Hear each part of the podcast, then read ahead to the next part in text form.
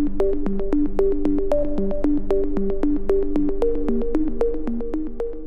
right, what is up, everybody? Welcome back to TMT Time.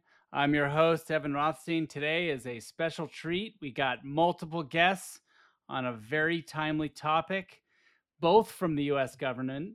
I'm talking about John Riley, who's an assistant general counsel for the U.S. Copyright Office, and Whitney Levandusky, who's a supervisory claims attorney for something called the CCB, which is what we are here to talk about. So I'm going to get again to that in a second. But first, let's have our guests introduce themselves. John, why don't you go first? Hi, Evan. Uh, thanks for having us. Yes, I uh, started at the office to work on a report called Copyright Small Claims back in 2013, and I'm still here working on what's become the Copyright Claims Board. It's uh, been an exciting journey, and I'm really excited to talk about it more today. Uh, this is Whitney. Uh, really excited to be here as well. Um, I came to the Copyright Office uh, through the Office of Public Information and Education, and that gave me the opportunity to talk about a copyright with a wide variety of audiences, uh, everybody from copyright experts to copyright newbies. Uh, so when I went over to the Copyright Claims Board uh, last year, it's been great because I've been able to kind of continue that conversation about uh, administration of justice and access of justice to a wide variety of copyright stakeholders. All right, guys. So to clue our listeners in, the Copyright Claims Board, or the CCB, came to be out of something called the CASE Act, which we've talked about here on TMT Time, and it was like shoehorned into uh, another bill.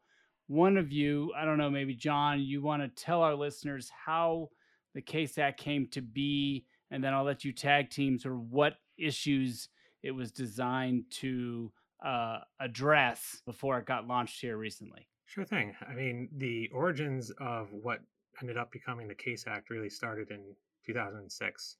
Um, there were some orphan works hearings, and the during the hearings, uh, Congress became aware that you know certain copyright owners were having problems enforcing their rights.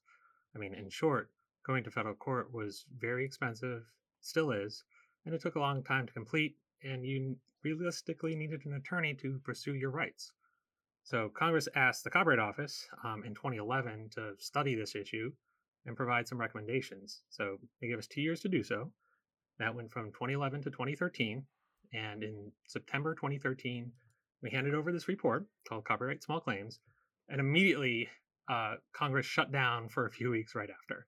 So we didn't even know if they had read the report, what their uh, thoughts on it were. But you know, a couple years later, in 2016, we saw the first bill um, that used some of the language in our report to create a proposal for a copyright small claims tribunal in the Copyright Office. Eventually, um, we saw a second bill, which was the CASE Act, and that was introduced first in 2017 and again in 2019, and finally was passed in 2020, uh, creating the Copyright Claims Board, a small claims tribunal for certain copyright claims, infringement claims, and other claims um, in the Copyright Office. So I got to work on the study, which was really exciting. I actually also got to advise Congress on the different pieces um, as we were moving forward. So in some ways, the claims board is is very new. In other ways, the idea for it has been around a long time now. So, John, did you get to testify in front of Congress? No, um, I did not testify. When when we advise Congress, we um, advise their congressional staffers directly, and you know they will give us a discussion draft first, and sometimes we'll see an initial version of the bill that'll get changed at markup. Um, so we do have a lot of input, but on this one, didn't test. So I'm uh, obviously a, an IP litigator and an IP lawyer, and so I'm usually uh, in the copyright uh, instances on the defense side, sometimes in what we call troll lawsuits or frivolous lawsuits, but I won't use that word too strongly because I'm talking to the government. Uh, but th- there are a lot of lawsuits brought by small entities against big entities that clog up the federal courts. Um, I know there's been a lot of judges that have written about it and talked about it. And my understanding with the, the CASE Act and the CCB is that it's sort of to help clear up the dockets and give those small copyright holders, principally, you know, musicians or photographers, an avenue to pursue claims in a more streamlined fashion. Is that fair? So I think we like to say at the Copyright Office that copyright is for all. So it's for large businesses, small businesses, individuals, users, libraries, and any other groups who you know work in the copyright system. We want to make it work for them. And so I think that's reflected in the CASE Act because there's a lot of provisions that really ensure it's fair and balanced and equitable to all these different interests. And so when we were writing our report, we definitely had that in mind. For example, when we proposed a board of three officers, those officers have to, among other things, um, you know, have a significant amount of copyright expertise, but also have worked on a variety of claims, you know, representing users, representing copyright owners, and the different claims that claimants can bring include, for example, um, Section 512 misre- misrepresentation claims, which is not necessarily a user or content owner based claim. It can be either. And there's also something called a declaration of non infringement. And I imagine that to be you know, users saying, you're asserting that we infringed your work, but I'm going to go to the CCB and say, you know, have a have a determination that said no, we didn't, and it's an official determination, and we don't have to go through the court system.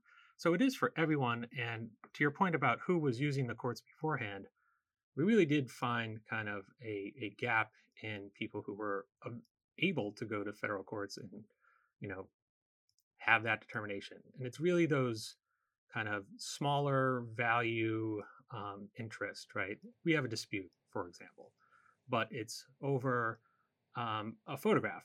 You know, we had a contract for a wedding photographer and the um, you know bride and groom overused the use of their photos. And so that's not a multi-million dollar dispute but it's still a dispute that wasn't getting decided by the courts. I don't think that anyone wants to give any more tools to people who would misuse the system no matter what terminology you give it. Um, but other the the copyright claims board actually has a lot more protections than you know some venues for um, protecting against kind of the bad faith actors. So oh. it's for everyone, and and we're going to try to make sure that it is uh, fair for all going forward. I think Whitney has more thoughts on that too. Yeah, I did. I just wanted to pick up on um, what you were saying about the copyright for all. Um, and sort of kind of taking a look at our, our first trends. You know, we've been uh, up for less than a month and we received our 50th claim um, yesterday.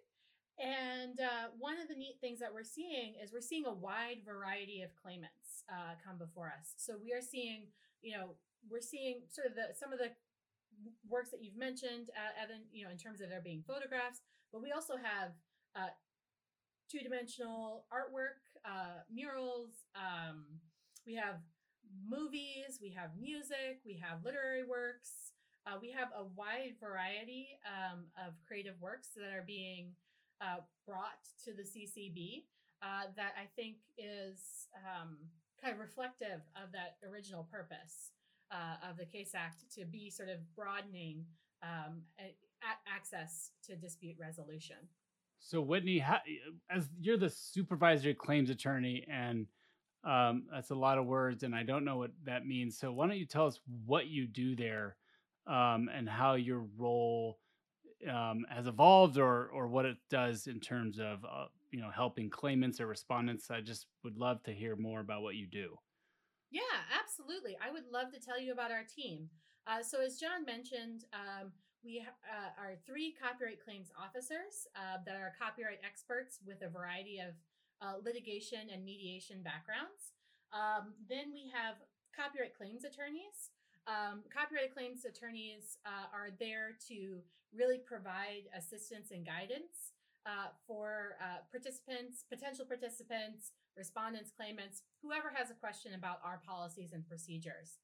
Um, and copyright claims attorneys also conduct compliance review. Uh, so we look at, take a look at all of the cases that come in um, and make sure that they meet our the, our regulations and the provisions of the CASE Act before we let it go forward to service. Um, we also have an incredible team of, of uh, we have a paralegal and a program assistant um, who support us in our administrative work. And really, their talent is immeasurable in that we are a new administrative body. We get to make all of these decisions about how we administer our policies and procedures in a fair, consistent, and equitable way. Um, so it's kind of the whole team together that is providing this consistent experience for participants and making sure that we are there for the public uh, to help navigate this because you know we are totally new, right? Um, no one up four weeks ago, no one had ever filed a claim with the Copyright Claims Board. So it's really important for us to be able to be public, to be there to help people through this process because it is streamlined. It's a lot easier than federal court, but it's different. Um, and so, you know, copyright claims attorneys are there to help explain the processes and procedures of the CCB. Um, and my job as a supervisor is to kind of be the train conductor of all this, um, to make sure that you know we are uh, implementing our processes consistently, to kind of address the concerns that we're seeing from the public, um, and to sort of move things forward um, through what right now is the first stage of compliance review. Uh, so that's our team copyright claims officers, copyright claims attorney, program specialist, paralegal. All right. Thank you for that, Whitney. So, how you guys have been live for a month. Um, we're in July 2022, which is kind of cool. You said you just had your 50th. Have you been getting lots of questions from folks? Like, how is it working thus far? Yeah, I think um, we're we're pretty happy with the numbers. Um, well, I can talk to sort of the public inquiries that we've gotten um, and sort of some of the feedback that we've gotten on presentations. Um, so, you know, we've been going out and talking about the CCB to pretty much anyone who wants to hear about it. Um, so, thanks for having us on your podcast. And we've been getting a lot of questions, you know, basically about the overall process. What's going to happen? What can I anticipate? We've had questions about service. Um, how do I serve? You know, that can be a highly technical question uh, that people have never, for an issue that people have never really encountered before. Um, We've had questions from, you know, potential respondents. Um, you know, how do I think about the CCB? How do I consider this in my decision making? Um, what if I want to get involved? How does that work? Um, so it's a lot of sort of procedural, sort of kind of like GPS orientation questions. Where am I? What am I doing? How am I thinking about this? Um, and then there's also, you know, there's the technical questions. Can upload something? Um, what's my login, things like that. So there's the quotidian, there's the grand, philosophical, and there's everything in between. All right. So what?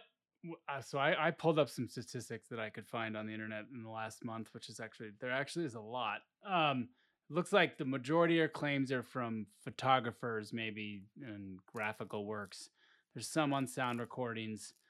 Are have you seen any claimants that are have filed multiple times? Yeah, we have a few. Um, we have a few multiple filers, um, and it's been a, a, bit of a difference. Some of them um, have filed arising from kind of similar facts, um, and then some people are different works, different situations. So, but by and large, we've we've seen new filers. I would say a variety. Now, now both of you John and Whitney have mentioned sort of public access to the system, and you want the public to know about this. And by the way, thank you for coming on the podcast. Why is that so important to both of you? We're first of all, we're we're copyright attorneys at the Copyright Office. It's like it's what we live. It, we're really excited about it, so we just want to share that excitement with everyone.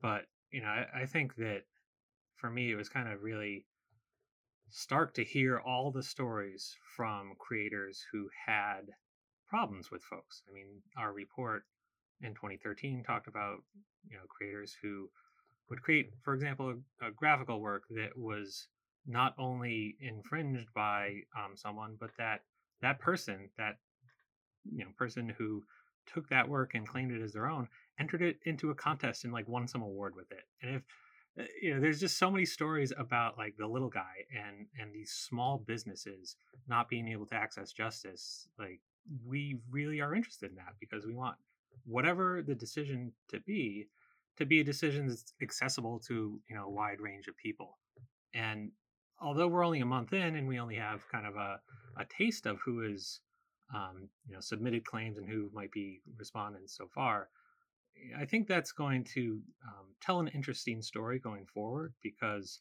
I think once more people know about the CCB, we will see uh, higher numbers. But I'm actually interested to see what happens after that. You know, are people going to end up settling more, for example, because the CCB is available to folks? Are people going to opt out because they know that now these people are going to try to, you know, enforce their rights, which previously they didn't have an opportunity, a practical opportunity to do so. It's kind of an interesting story of our creative industries and how um, the little guy really needs a voice and can get it in part before the CCB. And how hard is it to to root for the little guy? I mean, I know I do. So the copyright ecosystem uh, over time it's greatly expanded, um, and it the lines between who are creators on the internet and you who are users on the internet and how we all interact with each other and our copyright works is so much more diverse than it used to be. And it, it keeps coming up, we keep coming up with new ways to bump up against each other uh, when it comes to copyright and creative works. And when we find that, you know, when I was in public information education, I would I would get these stories of the bump ups. You know, someone who would come up to me and say, "Well, I'm using this work and I think it's okay," and I but I don't know I don't know how to resolve this. Or or someone who said, "Well, I found I found my uh, I found my you know my work. It it's over here on this marketplace, and it's kind of like I ask them to take it down. It keeps getting put back up. They're much bigger than me. They have more resources. I don't know what to do. And so hearing these stories of the different types of bump ups and the way that we bump up against each other, um, you know, what I'm hoping with the CCB is that this provides a, an, an easy way for people to get a fair resolution of this dispute um, in a way that, you know, would seem impossible under sort of a traditional uh, judicial or litigation system. Um, and so I think what I'm interested in uh, is seeing how our processes and procedures and the way that we interact with our participants and the way that we arrive at our decisions affects people's, you know, resolution of their conflicts. Um, and so that's why I'm excited for the CCB is I think that it can provide a, a new type of model uh, for people to resolve the types of copyright conflicts that they experience on a, a more regular basis. Yeah, I can just imagine when when someone who, for example, like a vlogger on YouTube who has a fair use question. You know, before they had to go to federal court because fair use is decided by a judge, right? Well, now they can bring a claim before the CCB. Doesn't even have to involve money. They can just figure out whether what they're doing is fair use or not, and have a copyright expert decide it. You know, that's an that's an interest, and that's a, a resolution that Whitney was kind of alluding to that was really hard to get before. Not anymore. So someone who deals in fair use all the time, I, I, I uh, let's just say I am, I am not as ambitious as you are in thinking that they'll solve the problem that quickly. Um, and since I'm typically on the defense, I'll also add, as a respondent, you don't have to participate the CCB. Is that right? That's correct. So talk about that. So if you're a respondent, what are the options? Um, I believe it's an opt out, but tell us about what the options are, respondents, and if you choose to go forward, do you waive court? How how does that work? Yeah, sure. So um, I mentioned compliance review, and that's kind of the first step. Uh, is that a claimant files a claim, and we review it to see if there's anything there there. If there is, we go forward to service, and once uh, once the claimant is served, that starts the opt out period. And that is a set period of time, 60 days, for a respondent to decide whether or not they want to participate in their claim. Um, if they don't, they can opt out. Uh, if they do decide that they want to be involved, they can wait out the 60 day period, at which point the case becomes active. And in this active phase, uh, we have sort of an initial conference uh, between a copyright claims officer and the parties to evaluate what our next steps are. Um, so we have a very limited discovery uh, set. So we have standardized discovery for all parties, um, and then a written testimony phase. So if you are a respondent and you do decide to participate, what you're looking at is you're kind of looking at about three steps. You're looking at an exchange of information where the parties, you know, trade what they know about the case that will sort of serve the as the foundation for the dispute. Uh, they submit their arguments, their stories, uh, what they think is going to happen. Um, if anyone wants to, we'll have a hearing. It'll be virtual, and then uh, the officers will um, have make a final determination. So that's sort of what it's going to look like for a respondent. Um, and when you reach that final determination, that's going to be binding on the people involved in the claim. Um, and that it won't be, it's not precedential. We're going to be consistent, but it's not a precedential decision. Um, so that's sort of what it would look like to participate in a proceeding. Um, one other thing to kind of note if you are in this, Evan, you mentioned, um, you know, you've kind of sometimes find yourself on the user end, and I'll pick up with John, you know, mentioning about non infringement claims. Um, you know, we do hear non infringement claims, and uh, we have this option of a smaller claims track, right? So we're creative, we're the government. Small claims, all of us. Smaller claims isn't even. Wait, you just you just said the government was creative. I, I don't know if I can agree with that, but continue. you know, it's all relative. Uh, but yeah, I don't know if those two words appear in you the got- same sentence. You got to understand that the, the joke at the Copyright Office is that everyone at the Copyright Office has some um, kind of, you know, failed uh, creative industry or, um, you know, hobby that is that is, you know, maybe not their profession. But like, if you're going to find creative people, I feel like in the government, where are you're going to find them is the, the Copyright Office, right? Yeah, that's true. That's how true. That's a how good many point. Other government agencies have a house band. Oh, you guys have a house band? Yeah, Are you guys members of said house band? No, I'm not. But I'll also mention we have an organization called the LC Chorale, uh, which is like the Library of Congress's staff choir. And that was founded by Copyright Office members and is currently run by Copyright Office staff. So, not to like, you know, say that we're creative, but I'm pretty impressed with us. So anyway, uh, back to smaller claims. Yeah, I wanted to tell you about smaller claims um, because you know, we have actually an even more streamlined option uh, for participants who um, have uh, claims for $5,000 or less uh, in damages, or so that covers the people who have no damages at all. So this covers our declaration of non infringement. Um, this is an even more streamlined proceeding where we have just sort of an infor- very informal discovery process that is very targeted to the issues at play. Um, we have written sort of statements that are involved. Um, it's a much more sort of handholdy, brief process that you go through with one copyright claims officer.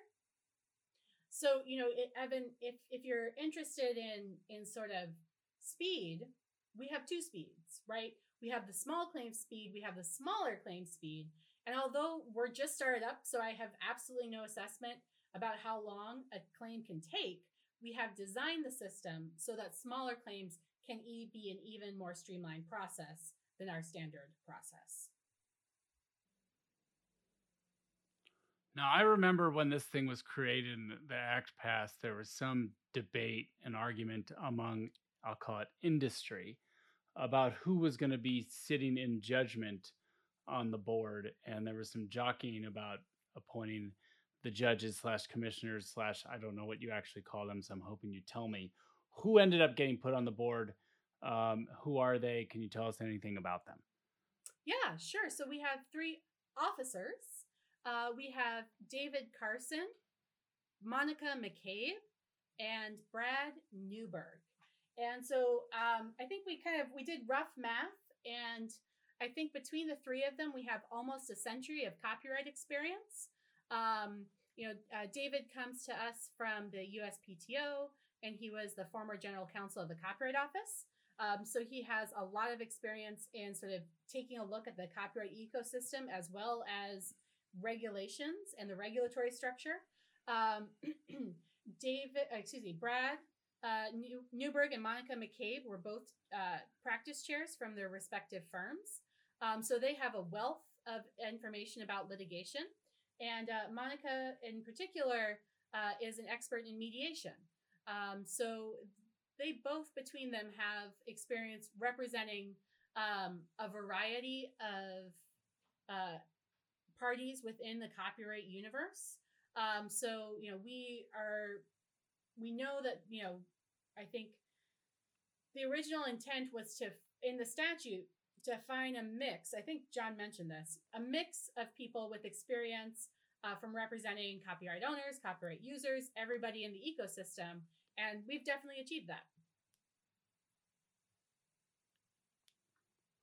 How are uh, 50 filings in four weeks to me sounds like a lot. How are you guys going to be able to handle, uh, you know, a larger volume if things just start really picking up? Um, I don't know. you know, there's, you know, I think that there is. Yeah, that's good. I stumped you. That's what happens on TMT time. It's ask the question you can't possibly know because we have no idea what's going to happen. Well, it's not. You know, it's not a stumping. It it's more of an acknowledgement of reality and like an opening ourselves to surprise, right? Because we've been four weeks.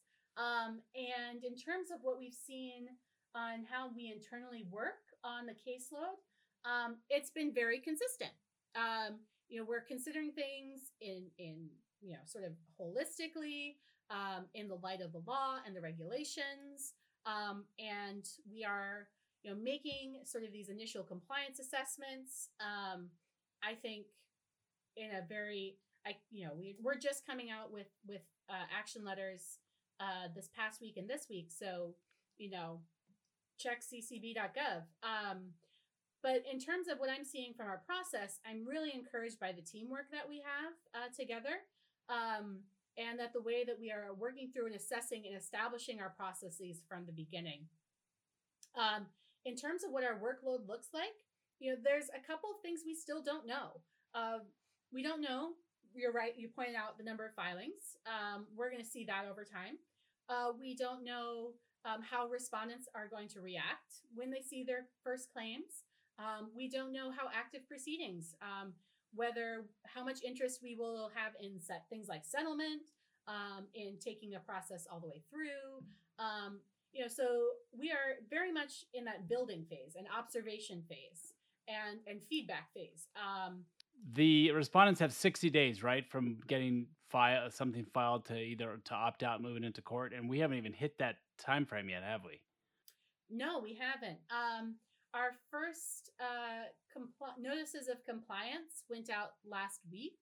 Um, so now we're in this phase where claimants have 90 days to complete service um, on respondents. Um, and that is, you know, something that happens uh, very much outside of the purview of the CCB.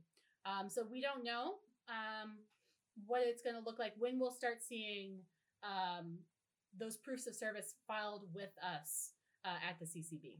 I, I just can't have, help but think that wouldn't it be a good problem to have if too many people wanted to use the CCB? Because that there's a high percentage of those folks who never had the ability to resolve their claims before. You know, they were just practically shut out of the courts, and now they're here before the CCB. And yeah, you're right. Some will opt out, and that is their right. But it is also, you know, an opportunity for folks to realize that they may have a claim that it's worth going to court for, or they might um, be able to better educate folks about what will get their attention in terms of an infringement claim.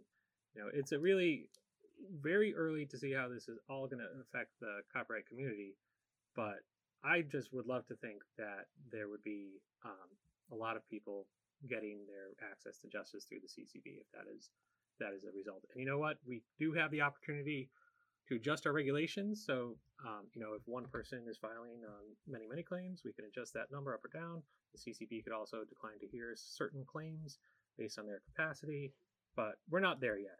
As uh, Whitney was saying, these are the early stages, but they are exciting early stages for now. All right. Well, you guys, I like at the end of every TMT time episode to talk about things people do outside of work.